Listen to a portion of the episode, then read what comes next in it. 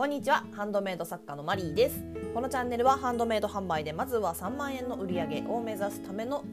ノウハウを発信していくチャンネルです。聞くだけですぐに実践できるようなノウハウをメインにお話ししていこうと思っているので、通勤中や作業中、家事をしながら聞き流してもらえたらと思います。簡単に自己紹介をします。私はハンドメイド販売で毎月平均さんまんえん以上、最高じゅうさんまんえんの売り上げを出しているハンドメイド作家兼専業主婦です。じゅうねん以上のマーケティングや営業の経験と、これまでのリサーチや販売経験で得た知識をもとに、ハンドメイド販売のノウハウをブログとツイッターで発信していて、個人コンサルティングもしています。本日はよろしくお願いいたします。え今日はですね、えー、レターへのご回答をしていこうと思うのですが、その前に、えー、昨日の、えー、前回の配信でですね、ちょっと訂正がございます。えー、これは本当にね、私がリサーチに手を抜いてしまった結果で本当に申し訳ありません。えーと、昨日の配信でミンネとインスタグラムの連携のお話をしたと思うんですが、現在ね、それ連携ができないということになっておりまして、えー、今年のろくがつにじゅうさんにちより前から連携をしていた方は継続して使えているんですけど、それ以降連携が不可能になっているとのことなので、であの修正のめども立ってないみたいだったので、誤った情報を発信してしまって本当に申し訳ございませんでした。今後はね、このようなことのないように気をつけてまいりたいと思います。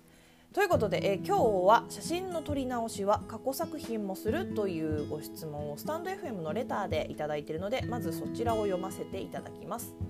えー、こんにちは。いつも参考にさせていただいております。私はミンネで販売を始めて半年ほどで、現在の作品数がにじゅってん少々ほどなのですが、やっといってん販売できた状態です。最近撮影時の背景のテイストを変えて、今までより早い期間でいいねをいただけるようになりました。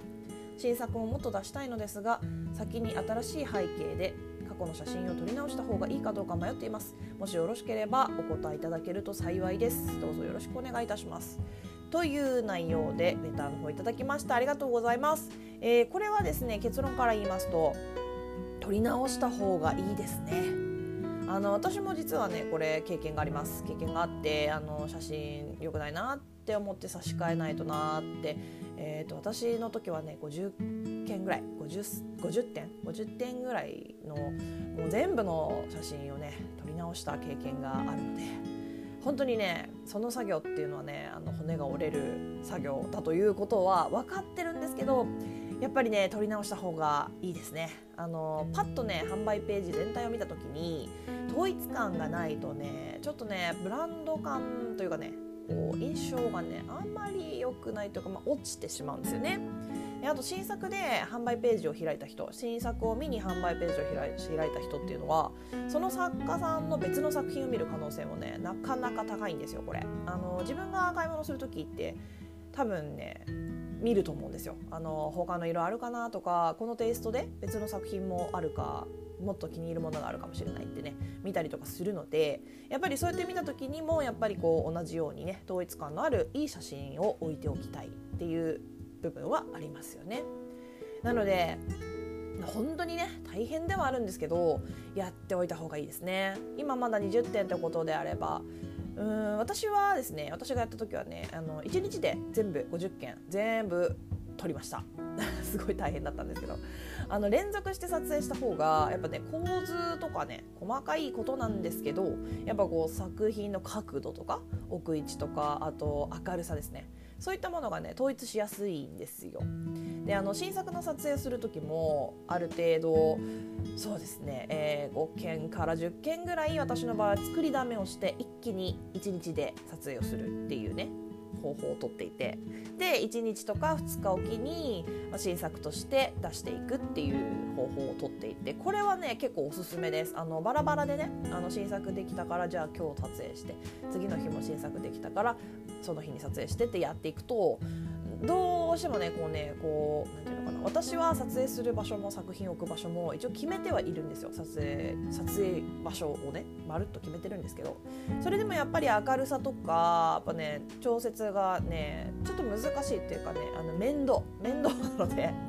なのでできるだけね、複数まとめていちにちで一気撮りをしてます。なのでね、これはね、すごいおすすめの方法ですね。えー、それでは、えー、まとめます、えー、写真の構図やテイストを変える場合はもう本当にねすっごい大変ではあるし、もう考えただけでもうわめんどくさってなると思うんですけど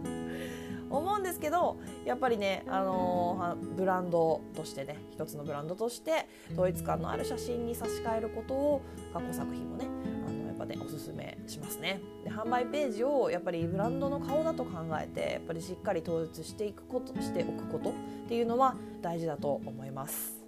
では今日はここまでになります。どんな質問にもお答えしていきますので、 Twitter からでもブログからでもスタンド エフエム のレターからでも大丈夫です。お気軽にご質問を送ってもらえたらと思います。これからも月にさんまんえんを売り上げるためのハンドメイド販売ノウハウをより詳しく発信していこうと思っているので、もしまた聞いてみたいなと思っていただけましたらフォローやいいねをしてもらえると励みになります。以上、お聞きいただきありがとうございました。ではまた次回お会いしましょう。さようなら。